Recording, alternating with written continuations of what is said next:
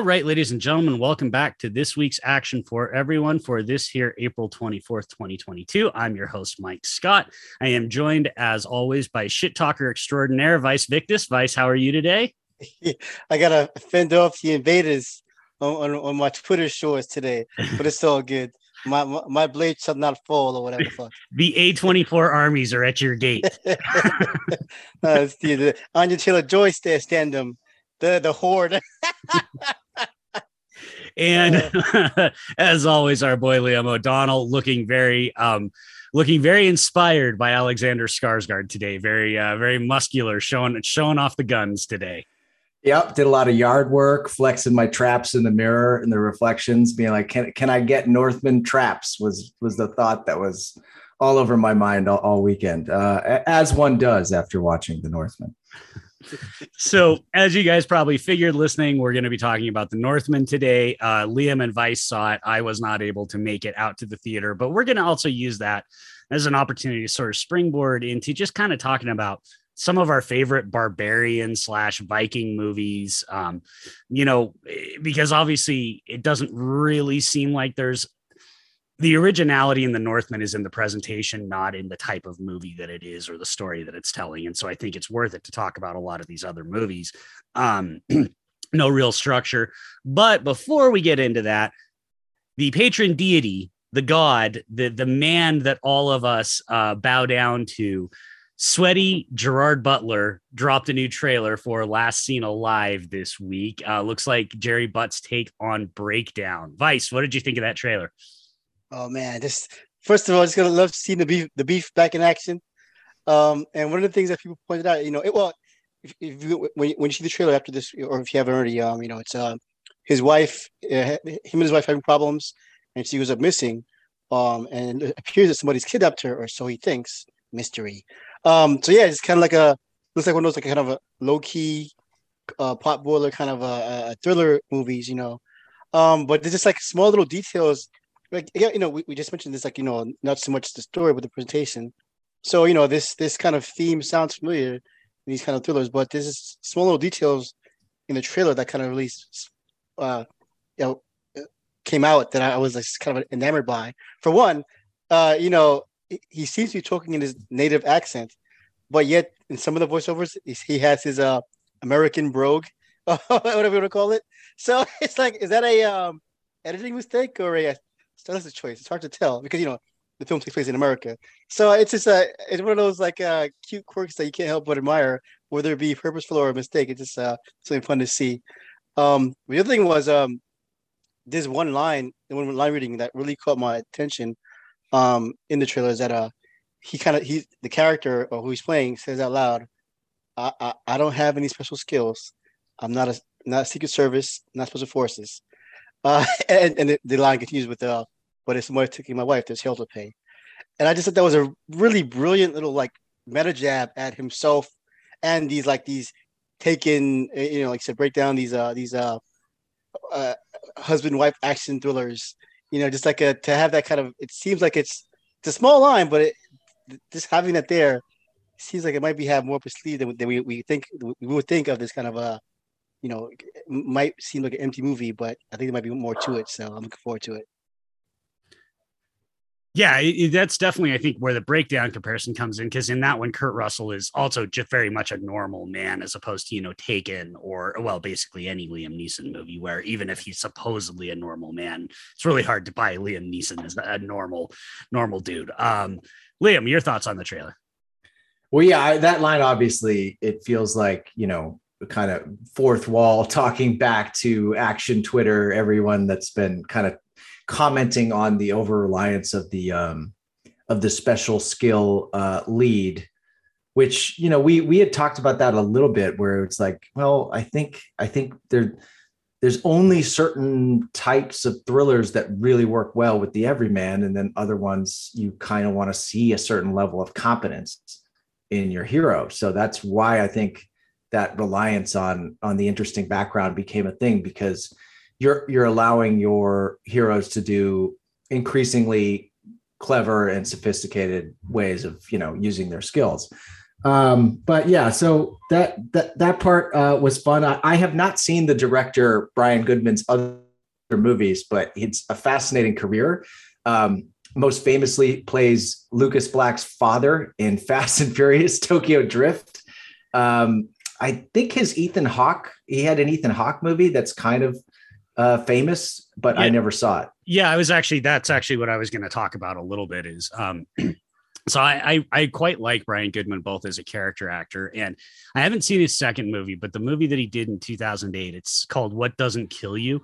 It's got Ethan Hawke and Mark Ruffalo, and it's a pretty solid little crime thriller. Goodman's actually really fascinating because he uh and it's been a while since I've read interviews with him, but if I'm remembering correctly, he spent a good portion of his youth and early adult in and out of the system, in and out of jail. He was basically a small time criminal growing up in, I want to say, Boston. And uh, got finally the last time he got out of prison, kind of got into acting and turned his life around. And, and what doesn't kill you is actually sort of semi autobiographical or at least based on his experiences growing up and stuff like that. And it's a it's a good solid just n- nasty little crime movie uh, that i that i definitely recommend. Um, he's certainly a a talent that i think is better than uh, going along with what vice said he's a talent that I think is better than what this trailer necessarily shows. So I do think that this is probably there's probably more going on in this movie than than what the trailer's showing. They're they're obviously selling Gerard Butler blowing stuff up and, and shooting people, especially the last half of the trailer. But I'm betting that there there is going to be more to this than we think because uh, I just I don't knowing Brian Goodman's sort of career, I don't know what would have necessarily drawn him to this otherwise, right? If it was just a stand, other than you know, sometimes you just need to make a fucking movie, but he he makes more money as an actor probably than he ever does as a director. So you know, it's he's probably not directing for a paycheck, I would think. But uh, I'll be interested to see, uh, you know, when it comes out, um, what we all think of it because I'm, I'm interested for sure. All right, anything we want to add on that trailer? Well, it was good to see uh, Vertical Entertainment finally got a Jerry Butler movie. Good on them. That's my team. yeah, man. All right. Well, then with that, let's transition into uh, Robert Eggers' The Northman, a movie that has had takes flying fast and furious all week about it uh, from everything uh, from haircuts all the way up to um you know is it uh to to scott mendelson cheekily calling it a remake of the lion king and people losing their damn minds because they never know when scott's joking. Um and uh and you know all of that sort of stuff. So liam let's start with you. Uh, i know you saw it. What are your initial thoughts? Well, yeah, I know. I know Vice didn't do his usual four-frame mood board, but it really is just the Schwarzenegger's Hamlet scene from Last Action Hero. Like that, you only need that one board. It's like, what if Hamlet was a motherfucking badass? Like that's it. exactly. I, I what I, I there, there's a lot, and I'm going to say my first like just disclaimer overall is that my biggest takeaway was that I, I, I was just very impressed with um, the the filmmaker's like integrity. You know, like there, there, he made this movie and he convinced a lot of fucking people to spend a lot of fucking money, a lot of really talented actors to make this movie in a very eccentric way, in a very like esoteric style, and every single thing on frame looks like it was built specific for the movie. It just, you know, it's got a real singular quality to it and that I found really impressive. And like I said, I, I feel like it's a work of integrity um, through and through. It doesn't necessarily mean that it, it has to work for you, but I kind of was like, at the end of the day, I, I, I, I, you know, a round of applause. I take my, I tip my hat to him for pulling this off because it certainly is not easy. I mean, I know that they said the budget uh, i think it was originally supposed to be more like half of what it ended up being because of covid so it ended up being like a 90 million dollar movie it doesn't feel like a 90 million dollar movie but um, you know some of those cost overruns i guess happen because of scheduling and and and, and all that stuff and but it is it is a work of um, like I say, of singular vision, and uh, and I commend that first of all. But there's also a lot to make fun of in the movie. There's a lot that you can have like a, a little bit of fun with because, uh, you know, my my uh, my friend who who I saw it with, I don't know if I should give him up, but he was like, um, he's like, it's like a, it's kind of like just like an actor's workshop thing going on that they're doing here. Oh. Like everybody's just kind of doing this intense, and they're all for it, and you know, like eh, all of all all movie making, all drama, all this stuff, like it's ultimately just a bunch of people making believe and pretending. And you you can go up to these lines that um, you know, that you you're not afraid to look ridiculous. And I like that nobody feels really afraid to completely go ridiculous. And, and it all it all generally works for me. But you can take a step back and laugh at it because it is so kind of uh, you know crazy where you have Ethan Hawke and his son just like uh, like hey man let's go be wolves just like go down into a cave and then start going like stretching their their bones and their backs out. Now look uh, it that looked compelling to me. I mean a lot of it looked compelling to me. I think i think in a lot of ways this is like explaining testosterone to people that don't understand it.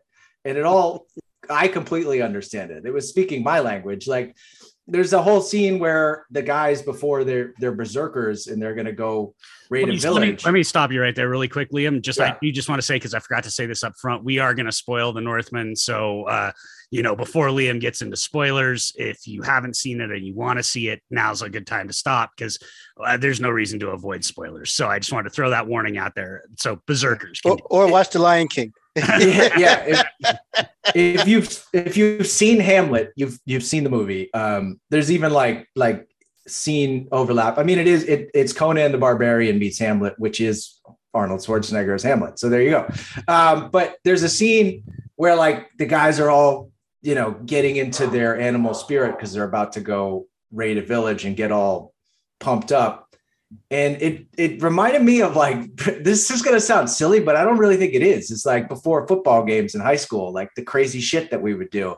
And you think about how that is like a lot of uh, people would say that's really stupid but like isn't is it any more or less stupid than what these guys are doing? But you know like the historical perspective makes it treated with some sort of like like sacredness but it is just like you got to put yourself in a state to hurt people Yeah.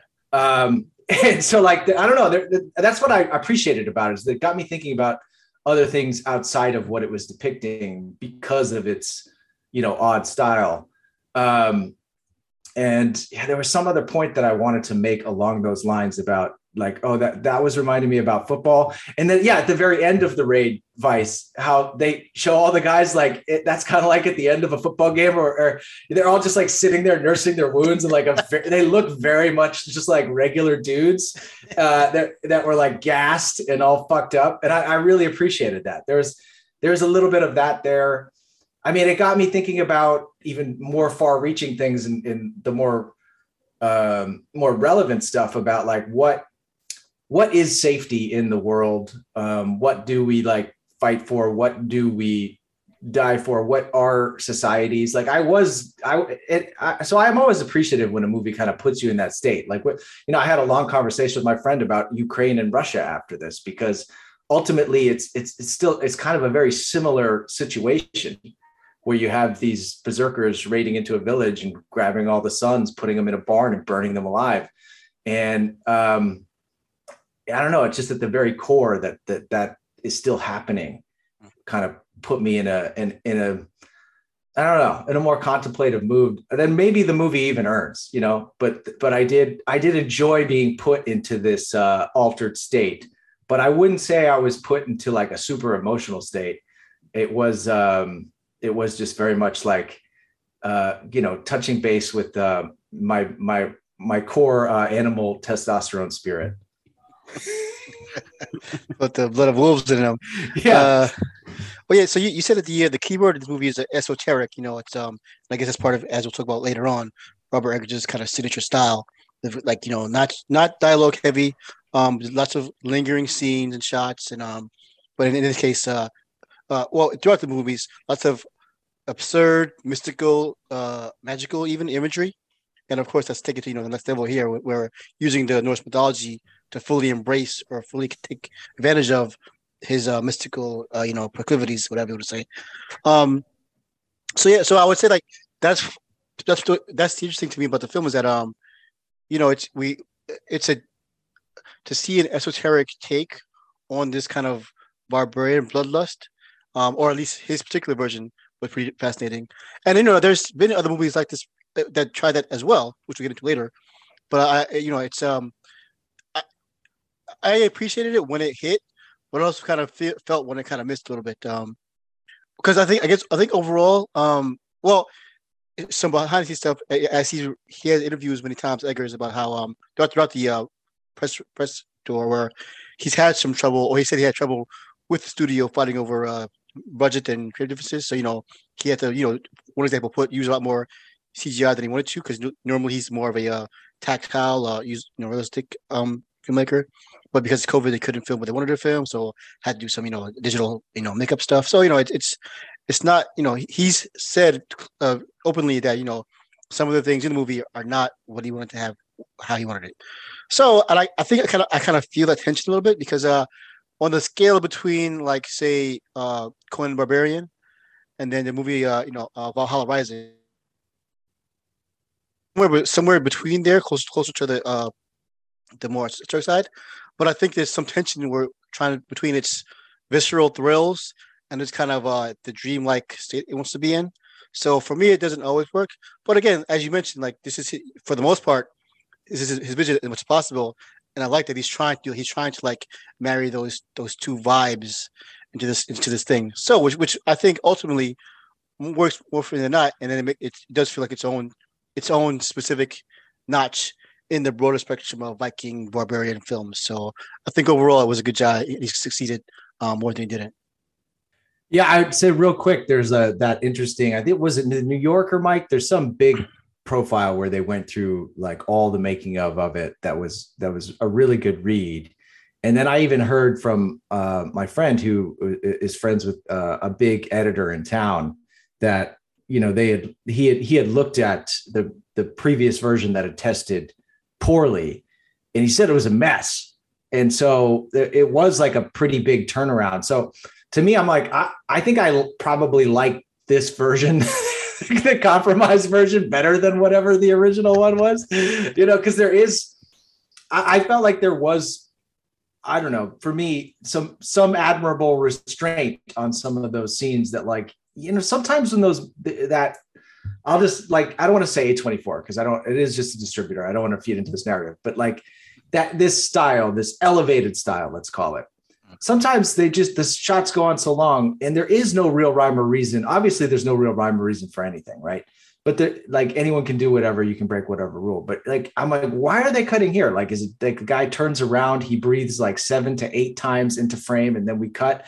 And they didn't do that for the most part. I didn't feel that extra let's just say the word like indulgence of length yeah. in a lot of things. So that's why I think I liked it better than what I was expecting. I was expecting something a little bit more, you know, like yeah. just like okay, we're gonna we're gonna use the the the fucking tail end of the film for all every single shot. So I, I felt like it actually was cut with a a pretty decent pace and um and so that that I've noticed some of the negative reviews are feel like you know, oh, it, it feels like it's playing it safe and it's kind of compromised, but I, I kind of lean more towards like enjoying things that are a little bit more playable than than than super stretched out. So um so I think I I, I probably would side with the with the fucking sellouts on that one.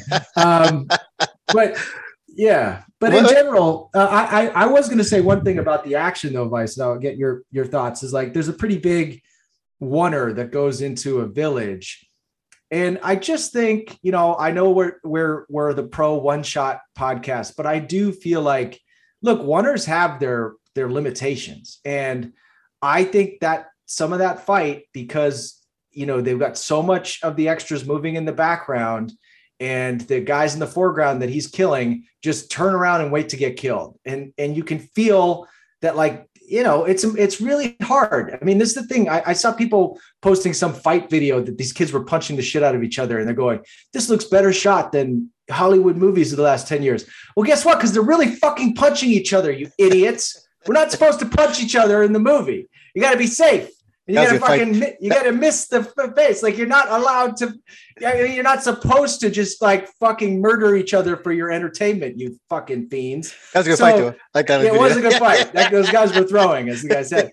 But it, you know, I, uh, those those little comments always annoy me. But like, if if in that one, or just think to yourself for a second when he comes around and he that guy he blocks the guy's thing. If it went into an over of Skarsgård into that guy, and that guy looked up real quick at Skarsgård and was like, "Oh my god!" Like just froze for like literally, let's say, you know, 28 frames, and then Skarsgård, you come back and he fucking crushes his skull. It would have, it would probably be more impactful. And and so I just think we as a culture, as an action culture, need to like stop thinking about oneers and cuts and start thinking about like beautiful cuts and beautiful storytelling and like elegance rather than just being like, oh my God, it was all it was all in one take. It's like it just it doesn't actually matter if you can see the mistakes in the take. So like or you can see some of the I guess blocking within the take. So it I don't know. I just think we need to get off of it. We need to just embrace editing because it's beautiful. Well, let's go into that scene a little more because um that's I, think that, that scene kind of highlights one of my issues with we mentioned the fighting specifically is that um the fighting the choreography isn't all that good, and I'm not quite sure if it's supposed to be made on purpose because I feel like there's quite a bit of other scenes that that not this part where his assailants are waiting for him to counter. Um, there's one scene where later on where he's um at the uh, at this uh, at this village in Iceland. He's at this uh, farm, a village. In, uh, he's just, this guy's a slave, and when he announces himself and he goes to charge um his enemies, they kind of like do they do the uh the Jackie Chan Van Damme line up to to fight him, and then you know, and he kind of easily parries them, which you know it's supposed to represent his prowess in battle, but like, yeah, it's like it's like of y'all. Like they don't, you know, and and yes, he's a he's a berserker, he's a barbarian, but like, even though that's true, but he's fighting so uh stayed that you know I feel like they just you know. I hear a lot of there was a lot of hype about this being an action film, you know, a bloodthirsty balls to the wall action. Really, I mean, there's bloodiness to it, and it's certainly violent and, and grim and dark. But I didn't quite get that same vibe. It's more of you know, it, it was more of a oh, this shit is terrible and it sucks. I mean, I mean, like you know, getting stabbed with swords in multiple ways sucks really bad. Here's how. So I mean, I, I got that. I guess we got that feeling, but not so much the uh, oh, this is a Skarsgård in a tour de force barbarian action film. It wasn't that at all, really. And you know, and again, like I don't think that was fully the the full intent of it all. But you know, when you do these one take, what like that one take, you kind of that depletes that that part of the uh the action where he's supposed to be this indomitable warrior. But then at the same time, you mentioned the story. I think that oh, oh first I didn't even realize it was a one one until like near the end of it when I was as it was folding, and because the end part release where the where the the gut punch comes in, where you see that you know they they've taken the the, the young children to kill them in the bar. Like that's when it, oh that when to see him committing this brutality on these innocent people, or at least as far as we know, and then to kind of have him soak in the aftermath of it. That's when that scene worked for me more than him just like you know going from the wall to the jumping to the horse. You know, it was just kind of it was just kind of motions, whereas the actual impact of him soaking it in uh, as it happens is where it really shines. And did you feel he soaked it in? Because I did not. I did not feel that yeah, and- the actions that he. I did not feel like there were. I, I I mean, you're supposed to just read the actor's face, but I didn't. Yeah. It made me question why is this guy's story important and why isn't this kid burning in the barn story important? It was. It, I don't know, but that. But I saw other people being like, it goes out of its way to show that he's like morally concerned about the children. I'm like, well, he didn't do anything, so I don't, I don't know yeah. what you're talking about. That there was it was a, uh, the the one review I'm referring to. It was uh was on the Ringer, just just in Yeah. case. But he said like, yeah, it goes out of its way to show that he's like moral and that the the children slaughter bothers them. I'm like, well, I mean, there, I got I got none of that from the Yeah. scene. I, I just No, got it that it bothers us as the viewer, but I didn't get it from the Yeah. actor. Yeah, uh, for me, it was like you know we we now realize that he's gone from that uh, as they call him in the movie innocent puppy of a kid to now he's just like this animal, like and he just, that's just his life now. And he just accepts it. So that's what that's what I got from it. You know, not, not so much that he's conflicted per se, because he all throughout the film he's even to the very end he's uh, single minded in his goal of, of vengeance. So like I don't think there's any like Well, yeah, that, that that's the next scene with the witch played by uh, Bjork, yeah which is she kind of like reawakens his moral compass like that. I, I don't think he had one at the up until that point. And then it's like, okay, it's an awakening, and that was interesting. Um, what did you think of uh, of of the? What did you think of the? Like him coming back into the farm and and and playing as the slave and that whole part of the story. Tom Hanks as Chobi's a slave. Uh, well, I, I- it's just a funny thing to kind of soak in. Like the um, my friend Shay, she posted her, her Letterboxd review of the film. One simple sentence: They sure love slavery, huh? You know, it's just um, you know the uh, the the uh, the ingrained uh, culture uh, or society of dominance over sub- subjugation was really funny to see and to see it play out in this weird little like well so as people who will see this you know during the second act i guess you could this is like kind of a game he's kind of playing where he's hiding himself his true self because his parents and you know the uncle Fjölnir the, the enemy they don't recognize him as an old grown man. So he's kind of playing the you know, the the the, the farm boy slash slave. Um so it's and, you know, and, and do that and do the course that he's kind of uh starting his starting his revenge by doing small well doing small grievances upon the family. Um, it's it's a very strange because, like like you said, there's no real moral compass per se. Like you know, we know he wants to do the vengeance, but like uh, he's totally fine doing whatever. And then um, like at one point, uh, one of my favorite. Well, you don't see the kill per se, but you see you see the effects where he uh slaughters the two goons and turns them into like a horse centaur body with their, with their flesh. that was fucking gnarly, man. I dug That- that scene a lot. Me too. I, so yeah, it, it- he comes into a into one of the huts and he pulls the sword, and then it cuts to, you know, kind of like out of the NBC's Hannibal, where the that you would see those body parts like Yeah. put into weird shapes on a beach. Um, and and it's to me, I actually burst out laughing because they're like. Who on earth could have done this? And it cuts to the fucking like six five muscular dude who just showed up a week ago and he's like, and they just saw headbutt a, a giant to death in a uh, field hockey match where you're Yeah. allowed to kill people. Um, The world's so- first extreme It's like that lacrosse game. It's like that meme from I think you should leave, where uh, he's in the hot dog thing, and he's like, "We're trying to figure out who crashed the hot dog truck. We're trying Yeah. to figure it out."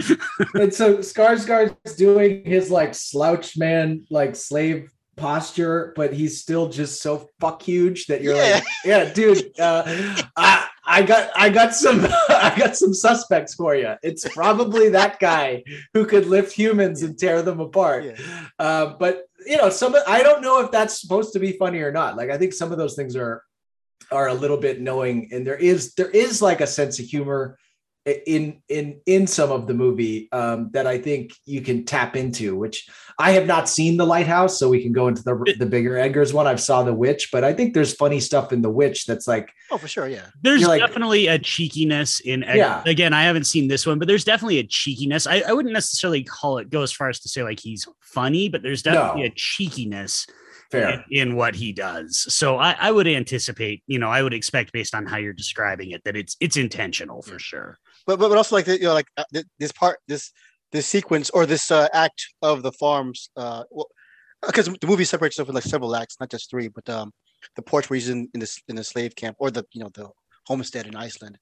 That's you know where uh, that's where the um well you know as we, we mentioned you know Shakespeare based his play Hamlet famously off this original Norse myth of you know this vengeance. So so to see this um to see him Eggers um, make his own iteration of the original source material. So and to see this kind of see this drama comedy play off a little bit. Well, not comedy, but you know, it's the absurdity play off. It's uh, that's where it gets tragedy. I guess is the yeah, yeah, Yeah. That's where I kind of like. That's where the real like um, I don't know, maybe meat of it, or maybe the where the true uh part of it comes through because it's also this is also the point where he's his relationship with uh, Olga, who's played by Anna Joy, comes through. You know, because they're plotting together to take down the family. So you see all these. This is where all most of the actual the gears turning happens in the film on this on this uh, uh plantation, as it were. Um. So yeah, I, I like that. They I, liked how they were represented. Um. The the more like uh the boots on the ground level of revenge compared to the, like the mystical. I'm having a vision now of you know the the tree of kings. You know, which which is cool, but like you know, well, how you gonna do it? Well, this is how he does it. He's well, it's like weird, weird little machinations and plans and plots and schemes and you know violence. uh, You know, at at, at, at, at the end of it all. Um, but yeah, but I do want to. So I do want to get to a little more though. But like, uh, I like what that means though is that it also, you also get the sense of uh, well, Robert Eggers. I guess he's also famous like a pretty, pretty history nerd or whatever.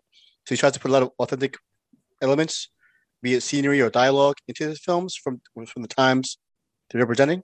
So I think it really came up pretty strongly here because you know I guess there's like a lot of um, either overt or uh, somewhat somewhat obscure reference to direct mythology, Norse mythology throughout it. You know, like we see, you know, there's the ride, the Valkyries riding in the trailer, so that's more obvious to most of us what a Valkyrie is. But then there's, things like you know, like the the, tr- the tree of he can see the tree of his past ancestors within each other, which is within their flesh, or things like uh, you know, when the uh, when he's talking to the shaman, well, whatever they call it, whatever whatever the Norse term for shaman is, you know, how that goes about. And then, you get to see some of the, the rituals they do. Like uh, at one point, there's a victory uh, uh, after battle victory dance thing. That's like not quite a orgy, but like you know, it's like I guess like a victory ma- mating ritual thing. You know, and this, is, and this is all very this all drives how these characters think, and that's I, that's why I really like. I was last talk to for me was like, you know, okay, so here I am in um in um Caucasia. So how why are these guys acting the way they're acting? And so they do these little these little cultural points to kind of get you to understand why they are the way they are. The whole, you know, you know, we, we we've heard, you know, Vikings exist and only believe honors an honorable death is through battle. So we know that kind of historically, but like you can kind of see it play out through the through the mystery imagery and through the relationships with each other. You know, like in the, in the little like little uh, customs how that plays out. So I, I like that it, it took that time to go through that cultural stuff to get you guys. Guys, guys are so fucking angry, and, and you know, like like you know, like uh, we we you know, like the, the, the metaphor you made about how American football, how we we can kind of trace and unravel the American psyche through that this specific game. So in this case, you, you kind of see where these things are, these threads come, and how these Vikings enact their violence and vengeance, and and slavery even, because they, they they live to dominate, they, they live to, to they live to be in quarrel. So it seems, but of course, you know that, that that's always going to be their downfall. A real quick question, Vice. Was that actually Willem Dafoe's cock at the beginning, or is it like he's the court jester and he just has like a big cock thing underneath his shirt? yeah, I'm pretty sure that was like a like a like a like a wiener, oh, like a, like a sausage wiener. I don't But know. it if they have was it was so like the exactly where his dick would be. So he's just like holding a sausage underneath his shirt, like He's a for this Yes, one that- that- joke. that's his. Okay. Yeah, he's a, he's a professional comedian. okay. I, I, I, I, I had to ask. I think inquiring minds want to know. Well, What- I- it, was, I- it was a big pulsing member underneath the shirt, and I was. It just was like, which again, uh, the cheekiness that that was that was kind of a fun moment for Yeah, me. and, and two things. One, I had mentioned, you know, Eggers interviews. He did mention that the, you know there was some CG uh, cockitude going on uh, in the film, like especially in the last battle, there was a nude battle. It, they're nude in the final confrontation. But uh, and but two, I have heard from various sources that uh, uh, Dafoe has a uh, uh, pretty uh, massive uh, hog. So you know, we, we all have that one skinny friend growing up that you were like, wait, what? The guy just pees next to you, and you're like, wait, wait, I didn't know that this was happening. Yeah, I I felt like I, I felt like I was here, but now you've just surpassed me. What's going on? Uh, I that, that was a visual joke. I'm sorry, guys. This is why the Vikings fought each other. They kill each other because of hog size. That's what it was. Uh, so the more things change, the more they stay the same, right? Um, exactly. Uh, God, I did not expect that we would be talking about Willem Dafoe's hog today, which uh, you can I tell he's so confident. Look That- at that that grin. I mean, Yeah. obviously that's the episode title this week, right? Uh, so, So- Oh, I, I have one other quick thing, Mike, and I, I want to get your take. But Yeah, uh, Vice, there is, you know, we we talked about the Conan and the Barbarian parts, and there's obviously one. It, it was kind of interesting what I saw Eggers say in, in that um, one of the interviews that he was like, he watched that movie a ton as a kid, and then didn't even realize how much Conan he was putting into it until he rewatched it after he was in post. Um, but there's a there's a pivotal scene in the midpoint of the movie where he has to go and get the Nightblade, which is pretty much like beat for beat, exactly like the the scene where Conan first gets his sword. yeah. Um, except it goes into um, I like a cool in theory fight with the with the monster, uh, not with the monster, but with the with the The zombie Vi- goes to the whatever. zombie yeah. Viking that that was holding the blade gets up and and fights um Skarsgård character. And in that fight, I it kind of lost me. Like the movie actually kind of lost me in that fight because it was so frustrating and he he was panning a lot. And like you're saying, the choreo was like kind of clumsy, and it was just like, man, just cut, just cut. Yeah. Like just it doesn't all have to be a yeah, winner. it, it was definitely like a you know it- th- th- that's when the movie became a Dark Souls game, Dark But- Souls mid boss fight, and then he was kind of rolling around. yeah, they're rolling around, and it was just sort of like it, it frustrated me, and it, and it felt like I didn't know what the rules were and what supernatural what. But then it does do a kind of a dolly move at the end of the fight, and it goes right back to the beginning of the scene, and you realize this was all a vision in his head. And I started laughing out loud, really loud in the theater, because I was like, "Ah, you won me back over. That was clever. That was nice." so like it, it had those moments where I'd be like ah, enough already. And then it'd be like, they do something really clever, really uh, a beautiful camera move, a little, a little grace note like that, where you're like, oh, okay. So we're, we are still in a grounded reality, but that was acknowledging, you know, that th- this, this sort of like rite of passage, Yeah. um, uh, threshold guardian that he needed to, you know, defeat in order to get the Nightblade. Yeah, so I also like that. Um, it, it there are parts where it's not quite clear if it's um fully realism or you know in his head or if it's actual magic. Like one place, you know, um, about the Nightblade itself. Uh, I forget the, I forget the full name of it. They, they say it in the movie, but um, it's also called it's called the Nightblade. It's called uh, the Undead, and so part of the uh, mythology or whatever or, or the myth that he's told is that the blade can only be unsheathed at night to do you know to do it to do it take its blood. And so several points in the movie he tries to take it out, like when he first uh, encounters uh, the uh, Fjölnir at night, and the sword won't come out of the scabbard.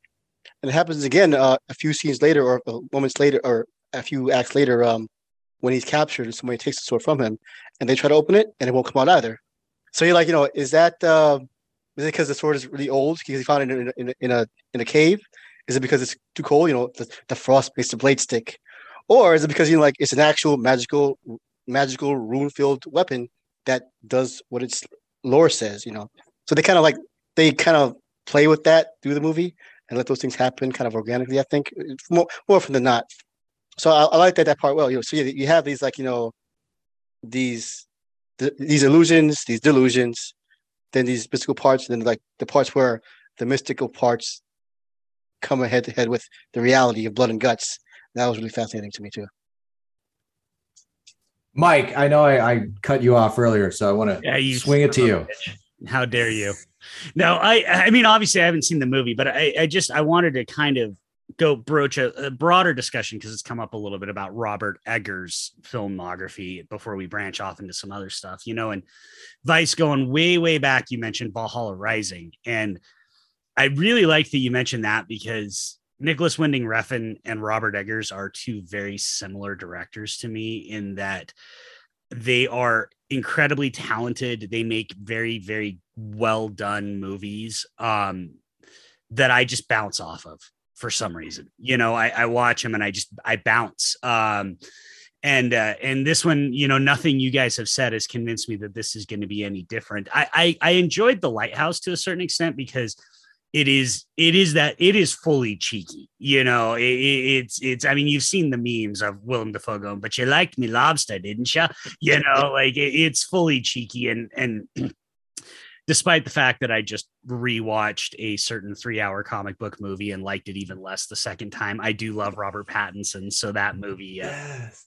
that that movie made me uh maybe good. But um let the hate flow mike. I'm not gonna let the hate flow I'm not going to let the hate flow, other than anybody that thinks a score where you hear the same five notes for three goddamn hours is a good score is up in the night. All right. There is more to a score than just bomb, bomb, bomb, bomb. All right. That's it. That's all it. Right, well, you know what? Just because you touched on the score, I mean, I, I actually think the, the score, the, I mean, I think Eggers' score and sound, his, uh, his instincts are, are quite great, but it is like when you, when you compare anything to like you, you know, if Conan the Barbarian had any other score, it's such a lesser movie. And so that orchestral, like fucking touched by God score by Basil Poledouris just like elevates that movie into a level that um, I never got with this one, even though I think the score like technically worked and it got under my skin and it got me, you know, viscerally reacting when heads were chopped off and stuff like that. But there is just something to be said. Um, you know, when you go back and we we talk about the barbarian genre and, and all the other films, I mean, it's weird to me that like the two best barbarian movies came out the same summer. And it's the sword and the sorcerer and Conan the Barbarian, Albert Pyun and John Milius. those are the two that stick with me the most. Uh, but and Conan is so it's such an orchestra. Like it, it is uh, it is so integral to uh, that movie and it's not afraid to go soaring and grand and like ha- you know wear its heart on its sleeve. So it's interesting but i you know nobody does it like basil poledouris so what, what can you say? Yeah. you mentioned like the uh the um quote unquote elevated thing and i think that's a lot of a lot of these movies now like the uh there's just one of my overall issues with, you know this is a certain um detachment or coldness sterility sterility even to this movie to me a little bit and like these kind of these elevated action horror, whatever you know, the the, the A24 movies or whatever. Like, and so I do feel that here, like you know, they they using they're using the uh, traditional, well, well, some kind of simulacrum of the traditional Norse beats and rhythms and harmonies. So you know, it, it does have that uh, primal feel, but it's like it's more of a drone, a droning thing than an actual like moving, sincere epic of this. You know, which which of what is an epic tale.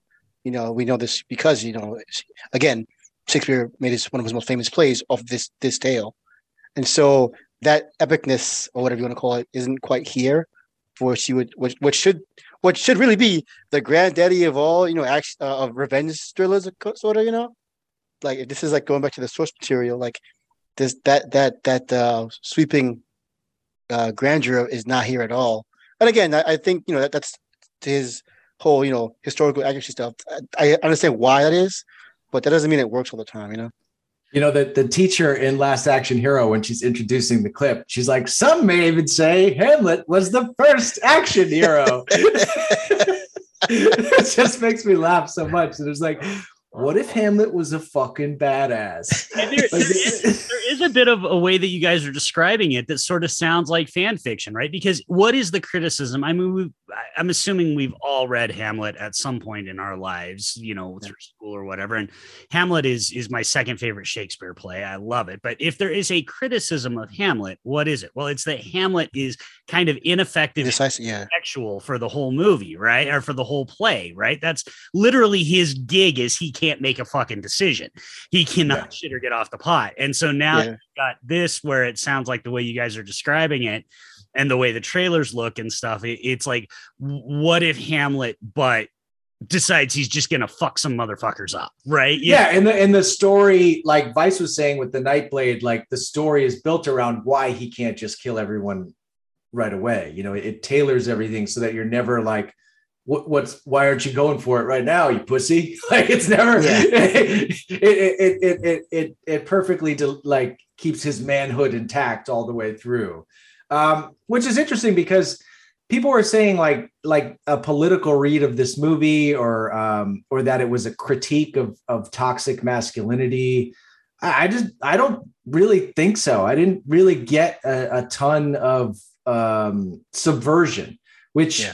I think I, I'm okay with probably more than most critics. I think they want subversion. They want all that stuff. They want, but th- that's why I'd say like I, I I think you might actually like this, Mike. It's not like not like love, but it's um uh, you know when you're comparing it to like uh, Valhalla Rising and um and like Bronson, I, I think it's a more palatable, fun watch compared to those movies. Uh, you know, I I would say in my in my opinion. Um, you know, like I, I, I think Avengement's a better movie than Bronson. Hot take, but like it's it's a much better movie.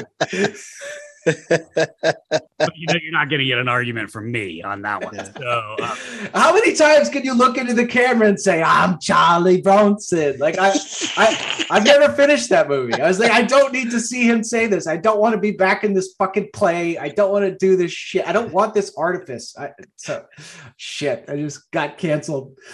Sorry, sorry, Tom Hardy. I figure if there's a filmmaker you can be okay uh, slinging shit at, it's Nicolas Winding Refn, right? Like, like like he's not, you nobody. he's uh, like you said he's the most talented guy ever and um, even like only god forgives like i'm in awe of the production design and the cinematography but i just it's i don't enjoy watching the movie um bounce, so man. I bounce right off him. Uh, even Yeah. Drive, which I like, and I think is the the closest he's made to a movie that I enjoy. I I bounce off it. Um, I, I I'm sure I'm gonna like this one. I probably won't love it, but I'm sure I'm gonna like it because I I liked both of Eggers' previous movies. I didn't love them. I like The Lighthouse a lot more than The Witch, just because The Lighthouse does have. I mean, it's got Robert Pattinson fucking a mermaid. So like, and, and like the angriest goddamn seagull you've ever seen. So, um, but uh, yeah. Well, here, uh, I want to give a quick, uh, no, quick um, words about the actors themselves. You know, because uh, they, they have they kind of make the movie really more than anything else. And um, you know, Ethan Hawke doing great. Uh, you know, as like the Elder King, whatever. Um, of course, uh, Skarsgård, you know, doing the do the the big angry white guy to the to a T because no, nobody does it quite like him. He's ah this this magnifique. I was gonna say does it. that's the one last thing I was gonna say is I guarantee you though when I'm watching it I'm gonna be like it ain't as good as Legend of Tarzan. Sorry, Legend of Tarzan. legend of tarzan's underrated i'm with you i'm I, I thought that movie was pretty good, and I thought like everyone's like he's never been this big before. I was like, eh, he's kind of bigger in Legend of Tarzan. uh, uh, well, who else we got here? Oh, uh, uh, what big, big white guy. The main villain, uh, Claes Bang. It plays Fjölnir, the uh, the uncle slash brother of. And you know he's great. He's a Who he's is a- that guy? I, See, he's yeah, so- great. Yeah, Claes Bang. I, I honestly myself I haven't really heard of him, but he you know he has a pretty long you know rap sheet here on IMDb. Uh, he's a Danish actor, so he's been in a lot of stuff. Uh, The Square, The Girl in Spider's Web. You know, like he has a pretty long resume here. So the yeah, Danish people just not have body fat. They just like it. It's just like it. Just like they, everything they eat, it just chisels right off of them. I swear, the guy's just Yeah. like he looks like he's like fifty five. He takes his shirt off, and you're like, holy shit! Yeah, that- who knew? Who knew Unk was ready to ready to brawl? yeah, man. Yeah, and I, he, he kind of, I think he might be the most um, big of character in the whole movie, which I, which I wasn't really expecting because you know usually like, well, in the Hamlets or the Lion Kings or whatever kind of plays or stories based off of this general idea, they kind of do deal with the protagonist more. But no, he he is pretty dynamic because he, has a there's his before and then after phase, like you know when uh the the, Amleth is the main character when he's a kid and, and when he does the uh kill his father and then afterwards when he's like because part of the interesting thing in the story is that uh the kingdom that he that he killed his brother for doesn't exist really in the same way. He has to flee in the story to uh, a, a separate like fiefdom or whatever. And so that's a and he plays that off really well like uh this kind of defeated defeated lord this defeated tyrant who's still trying to cling to his own his power and his way.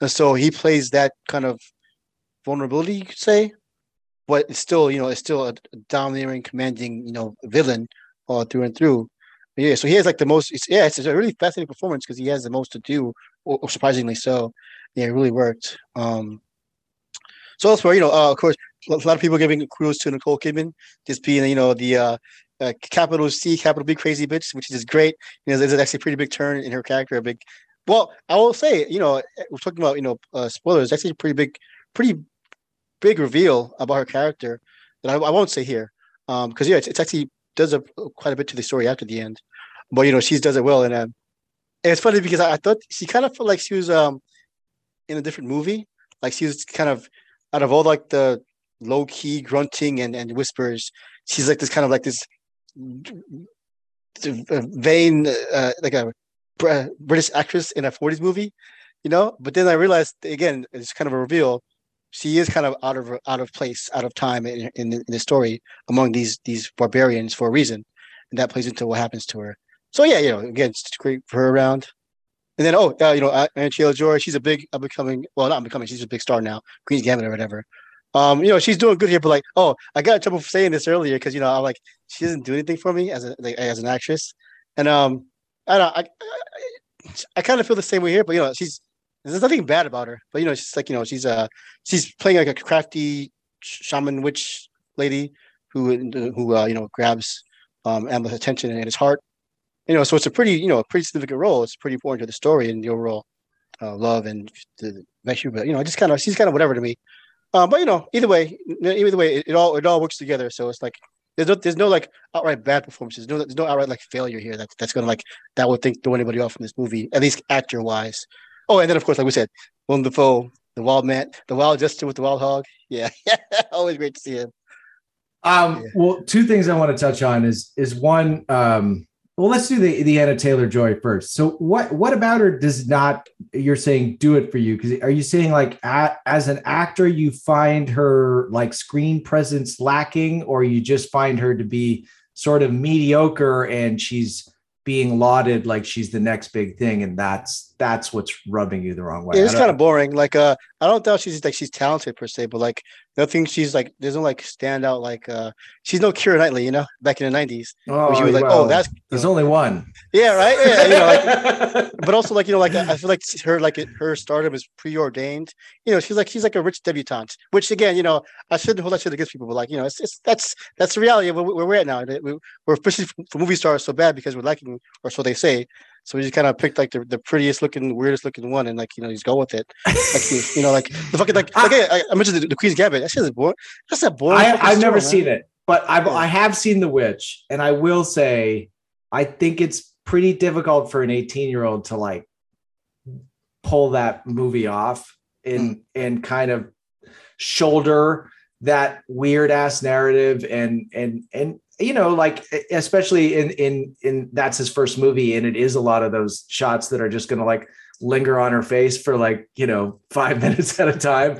And and and the fact that it still works and that the ending i was kind of like oh you know uh, so I, I i probably give her um a, a, lot more credit for just being able to have that innate ability and some of it is um fairly or not you know if you have these big huge eyes as an actor like mm. that is an advantage and and we talk about physical attributes and it's yeah. like that that you know she, whether or not there's maybe that depth uh, you're not feeling that depth but like it it it feels there because she's got these she's got this cr- crazy tool set because she's got these huge big eyes and she has an otherworldly you know kind of uh, feel to her yeah and she's definitely like her distinct look that that does like it's definitely to her favor but yeah i mean like and in some in some ways this could have been played by anybody this role. But you know again she doesn't do anything wrong or bad about it. It probably it probably there's a little bit where it stretches the credibility that like no one else is like murdering each other for this like super hot chick in the middle of this farm. Everyone's just yeah. like yeah whatever you know like one guy tries with her but i'm like um uh, hello, look around. Like no one has dental here. I think this girl, I think you guys are properly are not properly valuing Anya Taylor Joy yeah. in your farm. Yeah. Um, well, I, I mean, uh, one other point I was going to make with you about the Nicole Kidman thing, unless you had something you wanted to, to say about Anna Taylor. Okay, the oh. Nicole Kidman thing. This is another spoiler for everybody. Um, if you haven't seen the MacGruber series on Peacock, which goes to my our, our bigger complaints about this it it would have been an incredible movie you know it it feels like it should have been a, a, a two hour, maybe even an, uh, an hour, 45 minute movie, but it's stretched to four hours and it doesn't need to be. But it has a very intense emotional climax, which is almost the exact same climax of The Northman between Alexander Skarsgård and Nicole Kidman. Um, so when you watch MacGruber and then watch this, it's, it, it there's almost like exact parallels. Like you could do a side by side, um, you know, uh, for perfect headshot. Like give me the parallels of uh, Sam Elliott and uh, and and and um, God, I'm my brain too many margaritas. Oh, Skarsgård. oh, Will, what's the MacGruber? Uh, Sam Elliott, MacGruber, and and uh, Skarsgård and and Nicole Kidman, and uh, and it, it, took me like a day later when I was thinking like, what was so familiar about that? um, so yeah, uh, again, that's just in the air. You know, parents are complicated people. Yeah. and you know, same thing. Like you know, like uh, you know, I'm I'm gonna get in trouble talking shit about before you fuck him all in face. Like you know, when you see Nicole Kidman, and you see Anya Taylor Joy, you're like, Anya Taylor Joy is no Nicole Kidman, but of course, like you said, it's only one. But it's like you know that that's fucking crazy. That's vamp star power right there. Not whatever this girl's doing. But you know, hey, that's just me, right? Well, I'm actually going to push back on you a little bit on that because I'm actually on your side on this one, Vice. But I actually thought when I saw your tweets, Anya Taylor Joy reminded me of Nicole Kidman when Nicole Kidman got started, because I think the thing that you're bouncing off with with her is she's a very chilly actress. Um, in a lot of ways, she reminds me a lot of of a young Bette Davis in kind of the same way. But also Nicole, hmm. you know, I was excuse not, me, who?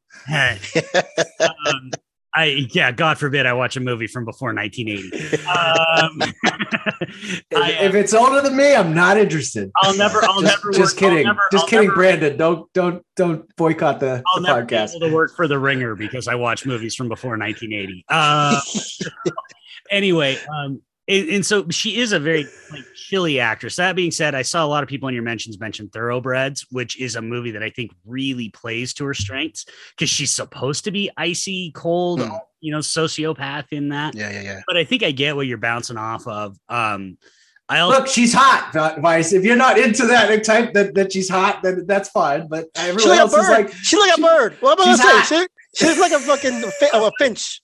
I would a, a, a thrush my hottest take that I'll probably say this entire episode is my favorite movie that she's in is the fucking New Mutants. So oh my god, Twitter, come at me, Twitter. Fuck your witch. Fuck your thoroughbreds. I'm all about the New Mutants. I thought that movie kicked ass. I'm more. What? Than- I've never heard anyone say this. I've never watched it.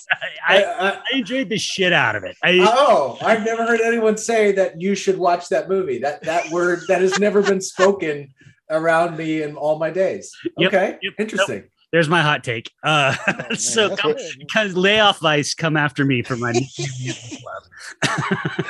oh man, it's too much.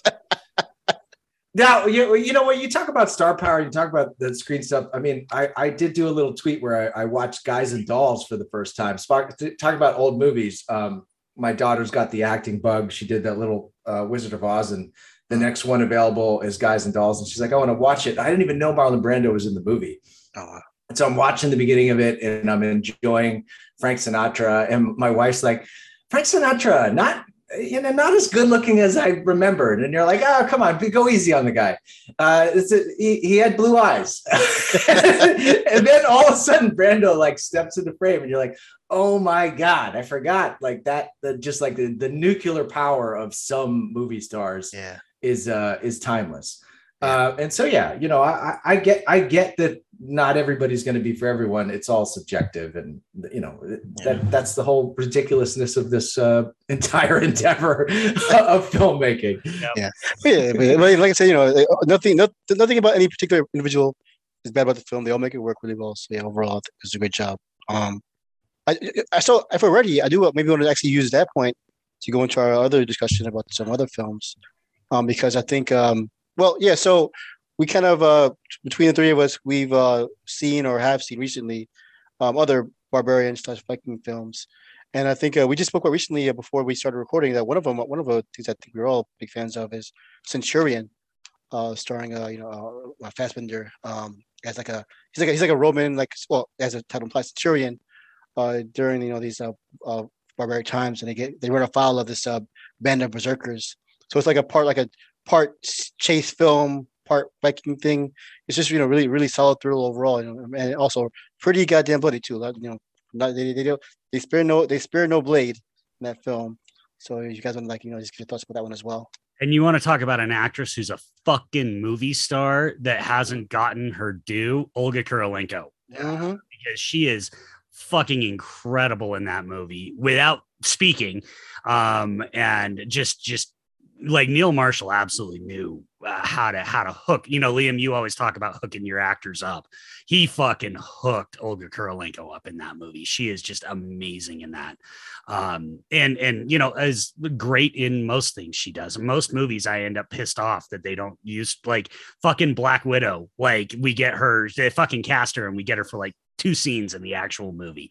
Um, but yeah, Centurion, I love. I think it's I it feels kind of like the forgotten Neil Marshall movie.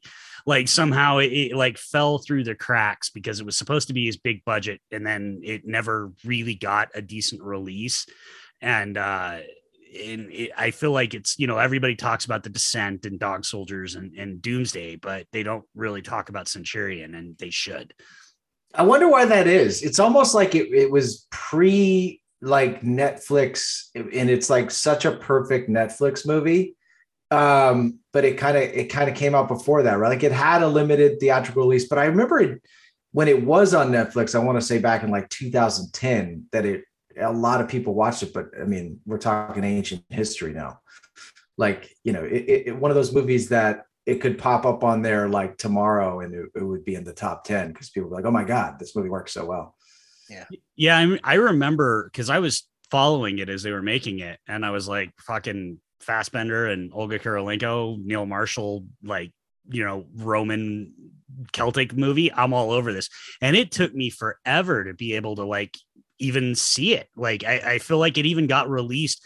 I, I think, yeah, that's how I first saw it. Is I think it got, if I remember right, I think it got released on DVD outside of the US before it even got a release here. My buddy imported it and hooked me up with a with a copy. Um, you know, and then yeah, it did finally hit Netflix, and I feel like that's when people started to really finally see it. But I still feel like it's one that um, people just it just it has no cultural footprint whatsoever you know and i always see people on twitter being like oh this movie didn't have to go this hard or that movie didn't have to go that hard and i'm sitting here going fucking centurion is one of those movies. Like that is one of those movies that on a friday night action twitter should just be like sitting around and deciding fuck it we're gonna just watch centurion you know because that movie goes fucking hard in it Eh, you know it's also kind of inspired by a movie that i know why people don't talk about it that much because the filmmaker's super problematic but the fucking movie itself if you can separate the art from the artist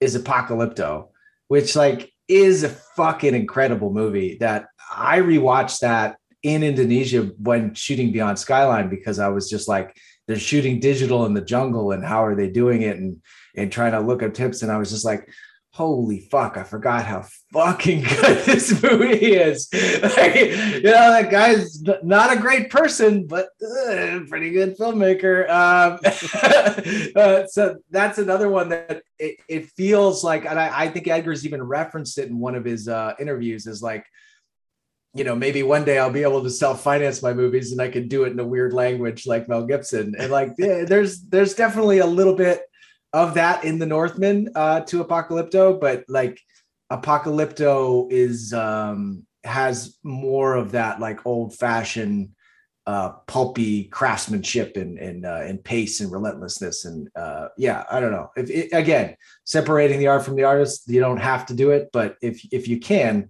that is one that I, I do think holds up quite well as like just a, a, a full on great. It's uh you know it's it's I think it's still within the same genre of like this, you know, uh, the, the same sort of vibe where you have uh, it's just about villages being invaded by assholes and trying to fucking go as hard as you can for what matters to you. So I mean, I don't know that that that that sort of primal muscle and blood filmmaking always works for me. Yeah. Um, yeah, I'll, I'll do. I'll do another one here. Um, again, I think that maybe it's a little more well known, but still might have the uh, footprint you mentioned, Mike. uh, 2007's Pathfinder. This is by uh, Marcus Nispel, starring you know the the mighty uh, Karl Urban, the man. Uh, you know, it's basically it's a he's a he's a Norse child who uh, he somehow makes it to the well, I guess you know, well, I don't think the, the, New World, but you know, uh, uh, the, the, the Americas. And, uh, but he becomes separated, and he's raised by the uh, the uh, the the first tribes people there, and so he eventually grows up to be a warrior among the tribe, and then he has to ultimately defend them from his uh his his clan of Norsemen as they come to invade. Um, and again, like the other, you know, it's such a relatively small scale, but again, it's like a nice character based um, Viking you know miniature epic. Um, you know, pretty you know not too much blood, but you know it's, it's still pretty violent. Um, lots of good battles in there. I, I always I always appreciated this one. Um, you know, I, I don't think it gets gets much play, but you know, it's definitely um part you know part of this pantheon. I think it's it's worth worth worth checking out. Yeah, shout out to a friend of the show, Christian, genre film addict. He he went on a bender of a bunch of these kind of movies, and he did a, a pretty good thread on on Pathfinder, and reminded me. I haven't seen Pathfinder since it came out, but I remember thinking it was yeah, it was it was solid. You know, I'm not the I'm not the biggest Marcus Nispel fan. I, I don't love his style, but I thought it worked for this, and I'm always down for watching Karl Urban just kill fools. Like like like like there's few actors I enjoy watching more than you know just right frankly there's few actors I just enjoy watching more than Karl Urban. I really yeah. like Karl Urban. I I enjoy him in almost everything I've ever seen him in. So that movie was um, an interesting sort of release acquisition. I just remember because um, it's shot by Daniel Pearl, who did AVPR, and so I had some inside information. Like they basically, it was what they call a negative pickup for the studio, which is pretty much like a, an independent movie that the studio then acquires.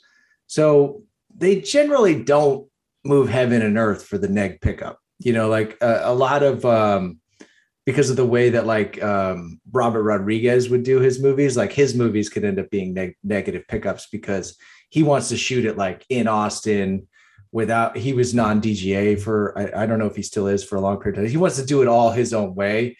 And then that way the studio can just buy the movie at the end. It doesn't have to be a DGA signatory and all this other stuff. Um, so that one was like an I think it was like an independent movie that then the studio picked up. And then of course 300 becomes this huge hit while it's going to come up. So they then were like, oh, and they tried to maybe kind of push it more into something that it really wasn't, and it had expectations um, bigger than what it was, you know, ever going to deliver. And so it kind of, I think, was met with more critical, you know, uh, pushback than it ever deserved because it is just a, like you said, it's a meat and potatoes good time with Karl Urban and um, and you know they definitely are going for a very stylized look that was in vogue at the time to try to push things. I mean, the early 2000s is all about like DI and like, you know, let, let's pick a look and stick to it. And they definitely did on that one. Yeah. So one I, I do want to recommend, speaking of separating the art from the artist, and if you can't on this one, I totally get it. Um, because it stars Jim Caviezel. Um, and uh, but uh Outland is, I've never seen this movie. I've always wanted to, but I've I, never I fucking it. love it. So it's basically sci-fi Beowulf. Uh, yeah. and Beowulf is an alien. Have you seen it, Vice? No, I haven't. No, but I've, I've heard the stories. Yeah, it's like because it, it, sounds like a Again, movie. It had a fucking terrible release issues. Like it, it it's it's like it, within that. What, what's the other one? Solomon Kane. Like those yeah. two movies, like that we heard about on like Ain't Cool News, but you never could see them. Yeah, and and both of them are great. Solomon Kane, much less problematic. MJ Bassett directed that. She rules. I love Solomon Kane. Outlander, not really problematic except for the fact that it stars Jim Caviezel. Uh, and just so you know, Jim Caviezel will speak to people from another language, and he will make up the language when he is speaking to them, and and like think that he's a fucking genius about it. And so that that's the problematic thing we're getting into. He will just start fucking flim flamming to people when they when they are from another country. Yeah, truly fucking bizarre human being. He's a bizarre human being. He's also unfortunately long been one of my favorite actors. So I, I had to, I had, I had some problems. I and I still do have some problems with this. But if you can separate him being in it, um, it is a hell of a fun movie. Uh, the the whole plot is he is this this alien soldier who is chasing down this giant monster that crashes on Earth uh, because this monster basically destroyed his planet, and it, it crashes in in Norway or, or Sweden, uh, and basically you've got Vikings trying to fight this giant fucking alien monster that, that's right out of like you know skylines or something like that.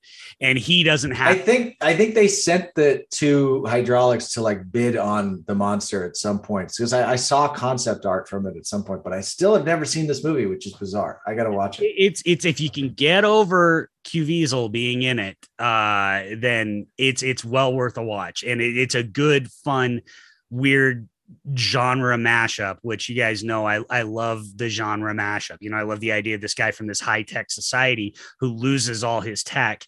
And so he's got to figure out how to like adapt Viking technology to be able to take down this monster. Um, it's good shit. It's it's good shit. Um, I, again, don't blame anybody who doesn't want to watch it at all. I I haven't been able to. I used to watch it probably once every year or two, and I haven't been able to even fucking touch it since uh, Jim went full QAnon. So I don't blame anybody, but I still think I still think it's worth recommending the movie. It's a good. And a lot of um, other people worked on it. So yeah. they, him and Mel should do the sequel together. Apocalypto Outlander Part Two crossover. uh, yeah, wow, yeah. yeah, put a fan mail to this after this one. Uh, I want to do one more before we kind of uh break. Uh, well, do our final thoughts. But um, people think I'm done for this one. But I like the Antoine Fuqua's King Arthur from 04. That shit was dope, man. I'm sorry. They're not dumb. They're not dumb. No, it. Well, first of all, that was developed by Michael Bay. Uh, you know, patron saint of the yeah, A4E podcast. So that movie was developed by Michael Bay and he wanted to do a King Arthur movie so bad that he just fucking jammed one into the last Transformers movie. So that you can see that all full circle now. It's like, why? Who the fuck decided that Mark Wahlberg's gonna pull the fucking Knight of King Arthur at the end of the last Knight? It goes back to Antoine Fuqua's King Arthur. I love King Arthur. I mean, so I was developing like this War of the Ages script all through those years I watched every single one of these movies, and I thought King Arthur was definitely an underrated one. And it was really because like Clive Owen was it was a little ahead of his time, right? Like people didn't know who he who he necessarily was yet, and it was kind of a big movie. And for whatever reason, uh, you know, he's just one of those guys that was just like always on the cusp, you know, like never broke as wide as I, I feel like it should have because I think he's so talented and and such such a great actor. Um, but this is just another one of those movies that like it, it it it kind of failed to break out. I think it still made a shit ton of money, but I really love the cast and I'm with you. So yeah, talk King Arthur. Yeah, just uh, you know, it's it's a, uh, I guess you could say stylized uh, re- uh rendition of the uh, fabled Arthurian uh, mythology. You know, King Arthur and the knights. But here, the the knights are actually Roman centurions who have to uh, stave off the uh, the barbarians in uh, you know uh, what, what was what would become England, you know, back in its uh, old uh, old uh, uh barbar. What was, it, what was it called again? I don't remember. I don't. My, my history is terrible. But whatever uh, the like the, Britannica or whatever. Yeah, yeah, Britannica, yeah. whatever they used to call, and all the uh the Goths there, or the, the barbarians there, as they called, as the Romans called them, they had to face them, and of course, you know, like Guinevere is like this like hot Goth bow and arrow lady by the lovely Keira Knightley, of course. Again, a real movie star. Only one. there can be only one. you know, yeah, it is just like it's it's uh you know it's um you know people make fun of like a like I think uh it, yeah it's just it's so it feels like yeah ahead of its time I think it was, it's a problem with it because like, I guess people weren't ready or were expecting that stylized version of history you know with with the modern techniques for the time or modern styles of it but yeah it's just it's, it's again it's like a fun you know like kind of a not chase movie, but uh, they, are on the run. They're they're on the move. By chased by barbarians, it's like a uh, clashes and little intrigue and twists and turns at every at every every uh, every stop. Yeah, man, that's a good time, man. I love it. you got a shout out to Ray Stevenson, who has you know I, it's always important in these movies for a great sacrifice death, and mm-hmm. he has a fantastic sacrifice death on the on the frozen lake where he starts smashing the lake down. Um, oh yeah, um, and, and I forgot uh, one of the main bad guys was uh, the Big Daddy Skarsgård, Stellan Skarsgård. So you know, that's right. He's really good in it. He's the, the, the Barbarian Connection. Yeah, You know, I- you guys are reminding me of a bunch of these movies that I, I watched the time. And you, I went just a quick thing on Ray Stevenson. If you if you've never seen HBO's Rome, which is uh, you know developed by I think it's Bruno Heller and John Millet Milius uh, was involved at the beginning of it. Fantastic series. It's only two seasons. There's an episode at the end of the first season with Ray Stevenson and Kevin McKidd where they have a big gladiator fight that is like as fucking blood pumping amazing when they start screaming out the name of their battalion in the middle of the fight. And they're like, 13, the 13. And it is fucking incredible. Um, and, and, uh, yeah, just uh, you'll you'll now going back. It's another one of those ahead of the times. You talk about Solomon Kane. Um, you know that actor is is is Mark Anthony. Um, yeah, it, it, it's star studded all the way through. It's only two seasons, but because they knew they were getting canceled, they actually like accelerated the story in the second season, and they really do wrap it up. Um, but yeah, Rome is a is a great series version of this. I only watched the first season of Spartacus, and I did like the first season. I thought it paid off. It had a great finale. It was such a good finale that I didn't really feel the need to see any more, especially when the lead actor, uh, unfortunately, I think it's what's his Andy Whitfield. Yeah, Andy Whitfield. Andy Whitfield was who was so fantastic, passed away that uh, you know, unfortunately, I, I it, it was too sad to continue that.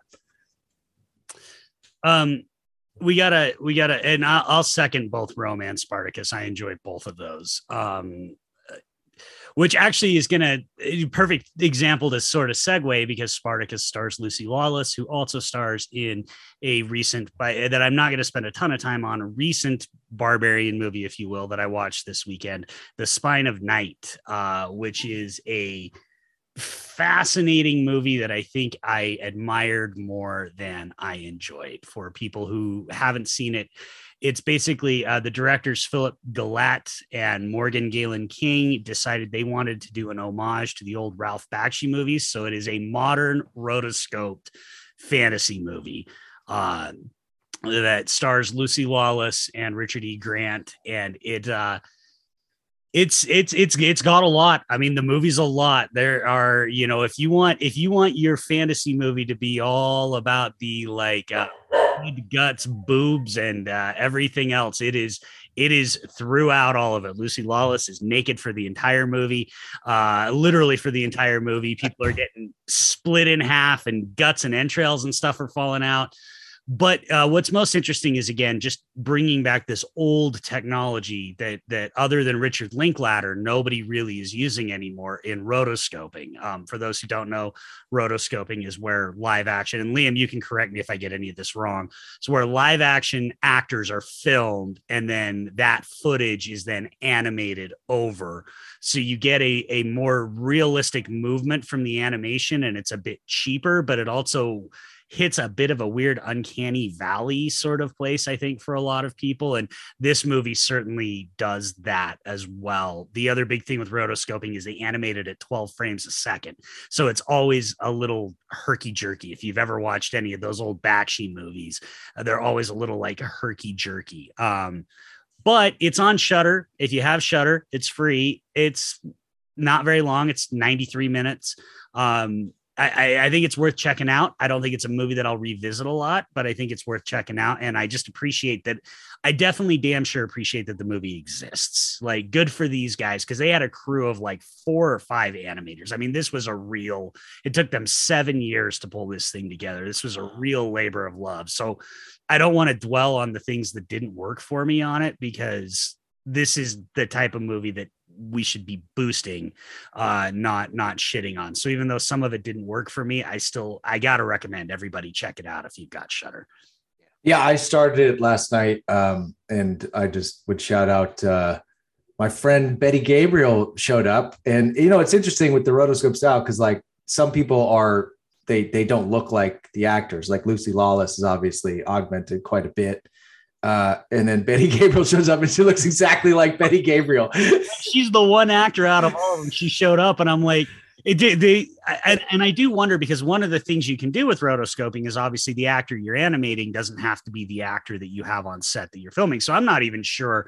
I was trying to find some behind the scenes stuff. I'm not even sure if Lucy Lawless was on set. She may well have just done the voice, but that was clearly fucking Betty Gabriel. They shot Yeah. all of that footage of Betty Gabriel and then just animated Betty Gabriel.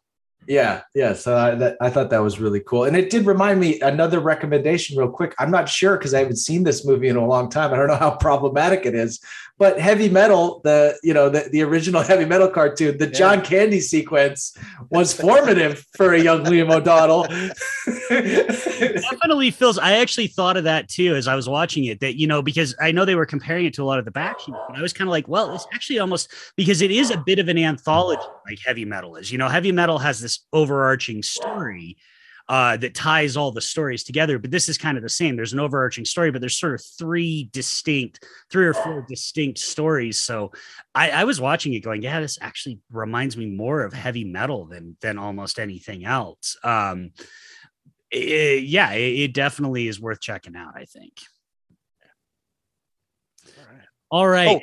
Um, well, oh, yeah, oh, sorry, I did. Well, yeah, we're, we're coming on to the end, but um, I think you mentioned earlier. You mentioned uh, Jonathan Medic uh, had a thread about uh, you know Pathfinder and stuff. Also, want to shout out to um, uh, Head Exposure, one per headshot. Uh, you know, he has another great thread. Uh, one thing I haven't seen yet, uh, but he mentioned um in his kind of uh train up to see Northman, he highly recommended a movie called uh, you know, Primo Re, or also known as uh, the First King. And he so he had a clip of it on his Twitter, and that was some ooh, man. There's a quick clip of uh, a barbarian fight, and it's just oh, that was one of the most brutal things I've seen in a long time. Just uh, severed limbs and and, and wide, great gouts of blood.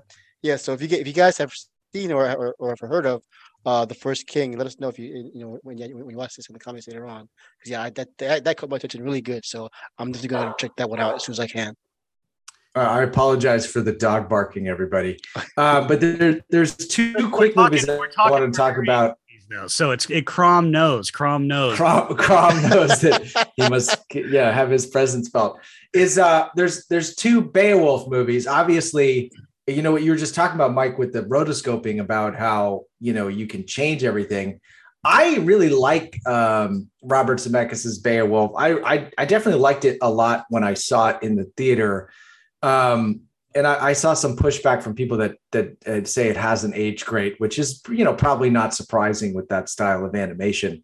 But I think what I responded to so much at the time i- is you, you have to take that context of when it came out is that we had a real like dearth of fuck huge action heroes at the time.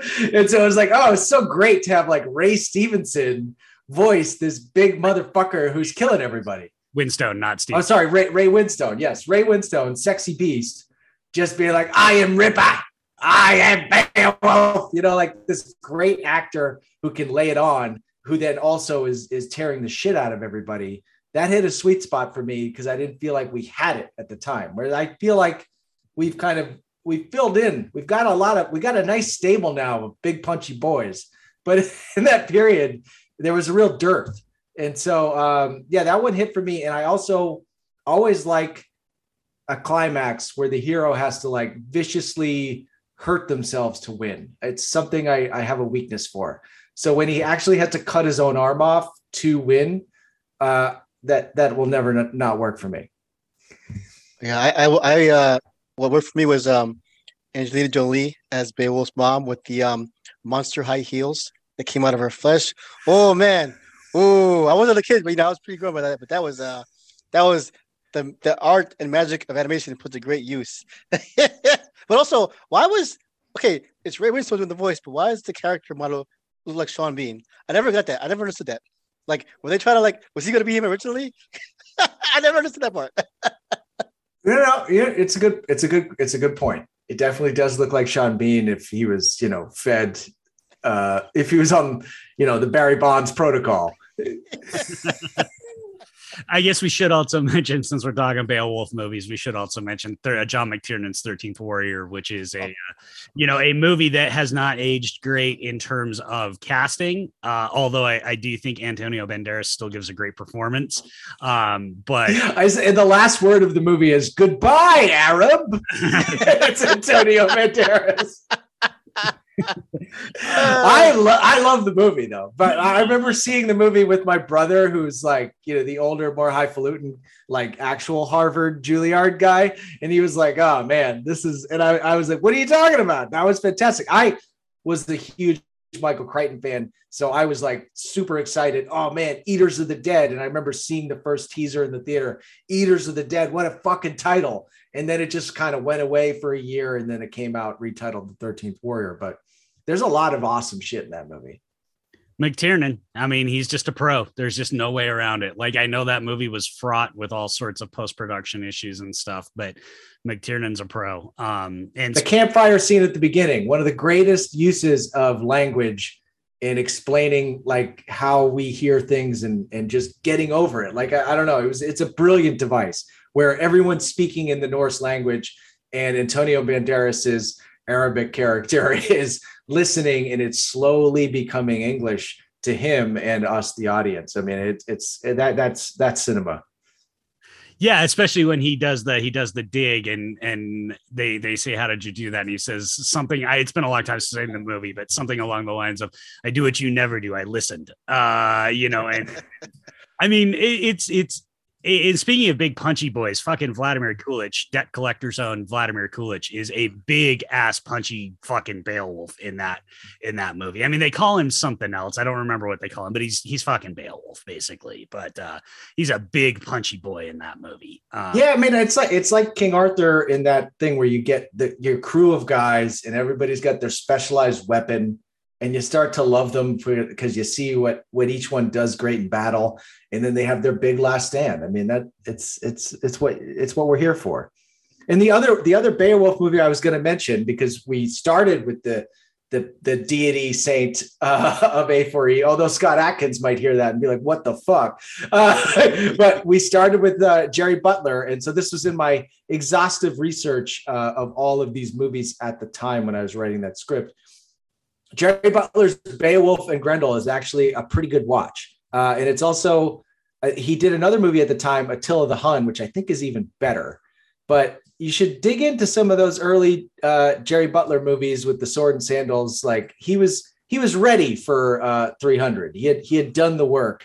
Um, the Attila one, I think I liked better in hindsight, but interesting, interesting nonetheless. And uh, it's, it's a good to see you know this guy who's gone on to become this huge star to go back and see some of the smaller productions that uh, you know built him up to where he got.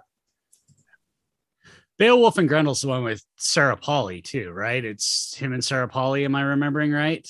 Yeah. Yes. Yes. Yeah. Yeah. That's that's like that's like indie Beowulf, but it's it's a solid. It's a very solid movie. It's it's good. It it's a 24's Beowulf is basically what. It, but I don't mean that in a negative way. It's it's a good solid indie movie. Um, and you know Sarah Polley's always uh always a treat to watch. So um, all right, Vice. Any other last last minute barbarian recommendations? Uh, no, that's, that's all for now. I think, uh, like we said, um, when you guys when this comes out, please, you know, um, add on you know, on Twitter threads or you know in the podcast links. Uh, any other recommendations you would have? Um, yeah, it's a, it's a pretty big, expansive uh, genre or you know field, and uh, you know it's good that you know with whatever problems I we may have with Northman, it's another great addition to that to that spectrum of of, of, of movies. So yeah, the more the merrier. Yeah, you know what I'd say from that movie too that is going to be a great plus is that I think it's going to be a good movie to get like if if 18 year old Liam saw that movie, I think it would pull me in and I and it would make me think about films in a different way. And so that that's another great thing about that. When you add, when you combine, you know, art and real testosterone driven entertainment, you might you know pull some people in and and into and, and they'll start thinking about things a little bit differently. And so yeah, like I said, as much as I like to joke about anything about that movie, uh, I, I definitely uh, you know do the hat tip and uh, I'm really happy that it exists. And uh, you know, we'll see. I, I don't think. Uh, well, whatever. I don't give a shit about the business. I'm just happy it exists, and good on him. Yeah. Yeah. Yeah.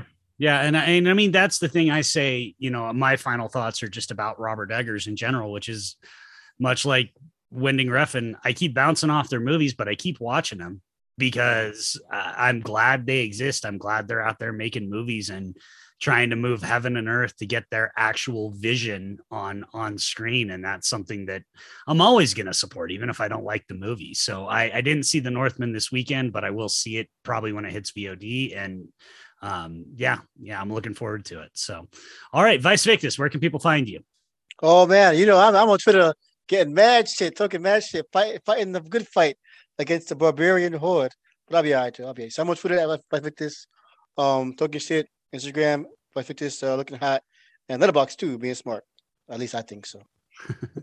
and Liam O'Donnell, where can people find you? Uh, Liam Odin on uh, Twitter and Instagram, and and Vice and Mike. The, the ties between us can never be broken. So we will we'll fight together till the end. Mike, you don't know what that reference is, but it's uh, know, uh, it's for the movie. you know, but I still felt it in my soul, so it's it's all good. It's all good. Basically, there's a baby inside me, and we're all gonna have it together. Um, but yeah, no, this is a great. This is the drunkest I've been on the A4E podcast, and I hope you guys have enjoyed it. Um, I missed not being able to listen to us today, uh, but I guess that's gonna make Monday all the better. Yeah. Oh, yeah. One more thing before we go. You know, I was thinking in my head. You know, people would like talk your shit. Uh, there's no black people in the Northman because you know it's, it's, it takes place in Northman country. Uh, but I was like, you know, what if there was African with his barbarian brothers, and that's us. That's a podcast. So thank you guys for being my barbarian white brothers. I'm, living, I'm, living, the dream. I had no idea where you were going with that. That's fantastic. It does work because you have a Celt and an actual Viking because I am Norwegian. Uh, I am pretty full blooded Norwegian. So, so yes, you are. You are our. We have. You are our our thirteenth warrior. We have Thirteenth warrior and the massive hogs.